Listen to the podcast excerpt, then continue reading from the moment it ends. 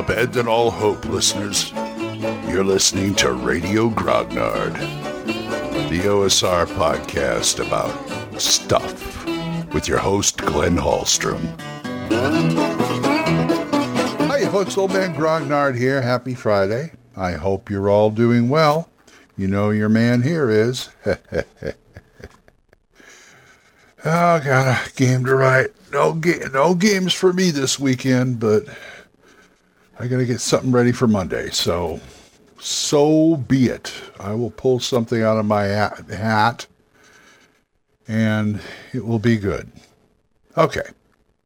Let's talk about training and leveling and experience.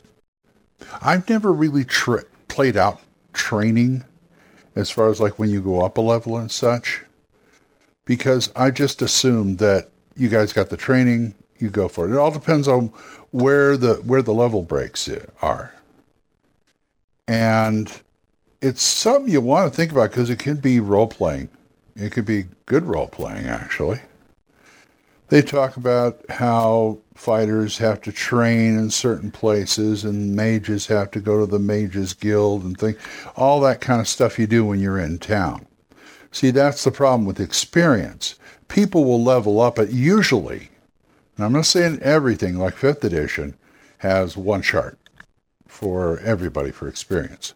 But if you've got a game where the different classes level up at different times because they have different amounts of experience they have to get, that could be a bit of a problem. That's when you want to make rules like there are no leveling up in the middle of a dungeon. And it's it's something that a lot of people hold on to, and I think it's a good rule. I don't know if I, like everything else, I've kind of played fast and loose with stuff. If it's really critical for them to survive, then I'll allow it, but I shouldn't get to that point if you're using experience. This is what this is one of the reasons why I switched to adventure-based experience because I can judge when they can level up. Now, if you want to make it more formalized, you look at Swords and Wizardry Light or Continual Light, where you know so many games you get the next, le- so many adventures you get the next level, and I don't see anything wrong with that. But you got to come up with your own. Okay, how, what constitute what constitutes a leveling adventure? Now, uh, if you have, say, a one shot does that count towards their their leveling? And as opposed to something that takes like five or six, say it's a campaign thing, something that takes five or six sessions to resolve. Would you count each session session as an adventure? Because if you count the one shots, you're going to have to divide the sessions up. And if you here, here it is, the one shots you could count as one adventure, which I probably would. But the multi session adventures, I would probably count each session as an adventure because it's not fair to the one shots. Because people, if you do the adventure right, if you're going five, six sessions, they're really working for it.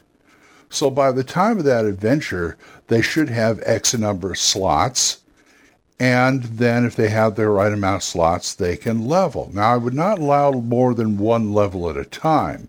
You know, this, oh, I've got, I've, I've done seven adventures, so I can level three times. No, no, you can't. No. No, you level once, and we'll just save those adventures. Well, it'll be kind of like an experience bank, if you know what I mean. We'll save those, and then when you get the the next level, we'll we'll add them on. You know, we'll we'll adjust it that way. But I like the adventure per adventure leveling up because uh, when I'm talking about that, where I go, I look at what they've done and I go, okay, you're all whatever level, the next level. I do that. Although I don't mind going back to experience point type leveling, depending on the game. Astonishing Swordsmen right now, we did that with 5e. It worked out. And so I'm trying, and it's working out all right, although I think I'm leveling them up too fast. but we we shall see. We shall see. And I, I don't know. I'm kind of I'm kind of waffling back and forth on it because they have to keep the a tra- they have to keep track of the experience, which is a good thing. But at the same time, I got to figure out the experience for what they. This is one reason I went to venture based level. Like, I didn't want to sit there and go, okay, the venture says they get this much and this that and, that kind of thing. I just didn't want to. I just didn't want to deal with having to come up with a, a number off the top of my head, which is usually what which would would what would be happening.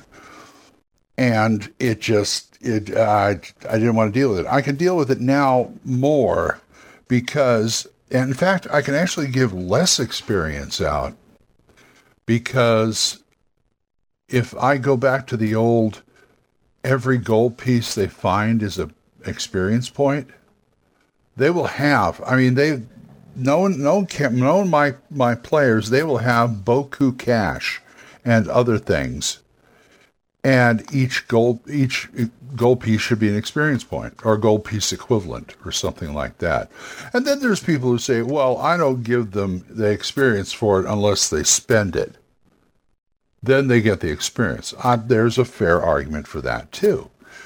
But it's just, you just got to remember that you got to remember that every gold piece at that point is an experience points. And also there's monsters. There's a whole lot of, there's a whole a lot of things you got to take into account because one of the things is monsters. Monsters all have experience points levels usually, but that to me that's kind of thrown in with what did they do in the adventure? You know, the number I can't come up with.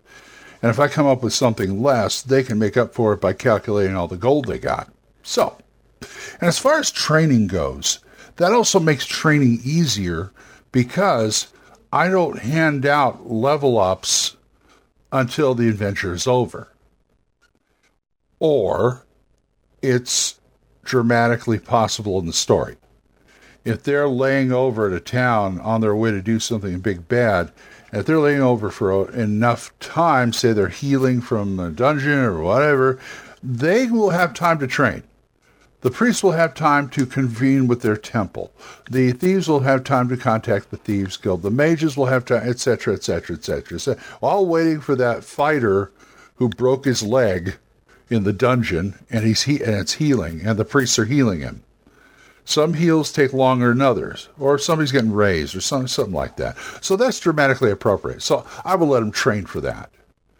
And if I'm doing adventure based, I will take that into consideration too.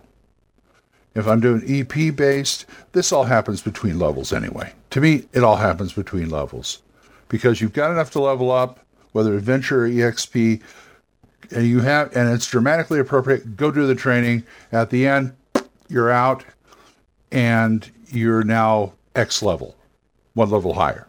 So that's the way that that's probably the way I do training. I'm just see there's these more of these things I'm trying to work into my game that I don't usually deal with because I'm just concerned with the story and the flow and what they're doing at the table. And I forget some of this stuff. And it's also good role playing too. So go ahead and take that. And I'm going to go start my day. And so I also want to say if you want to argue with me about this or talk to me about this, give me a drop me an email at oldmangrognard at gmail.com or you can drop me a voicemail at Anchor. And we are we are funded. I am monetized, so as little as 99 cents a month, you too can support this program, and I thank you. And thank you, Jonathan Dorji, Wendell Jessen, Oliver Shriek, and Mark C. Walring for supporting me. Thank you. You guys are great. So until I see you next time, keep the dice warm, and I'll talk to you later. Bye bye. Questions? Comments? Send them to oldmangrognard at gmail.com. We'll see you next time when Radio Grognard is on the air.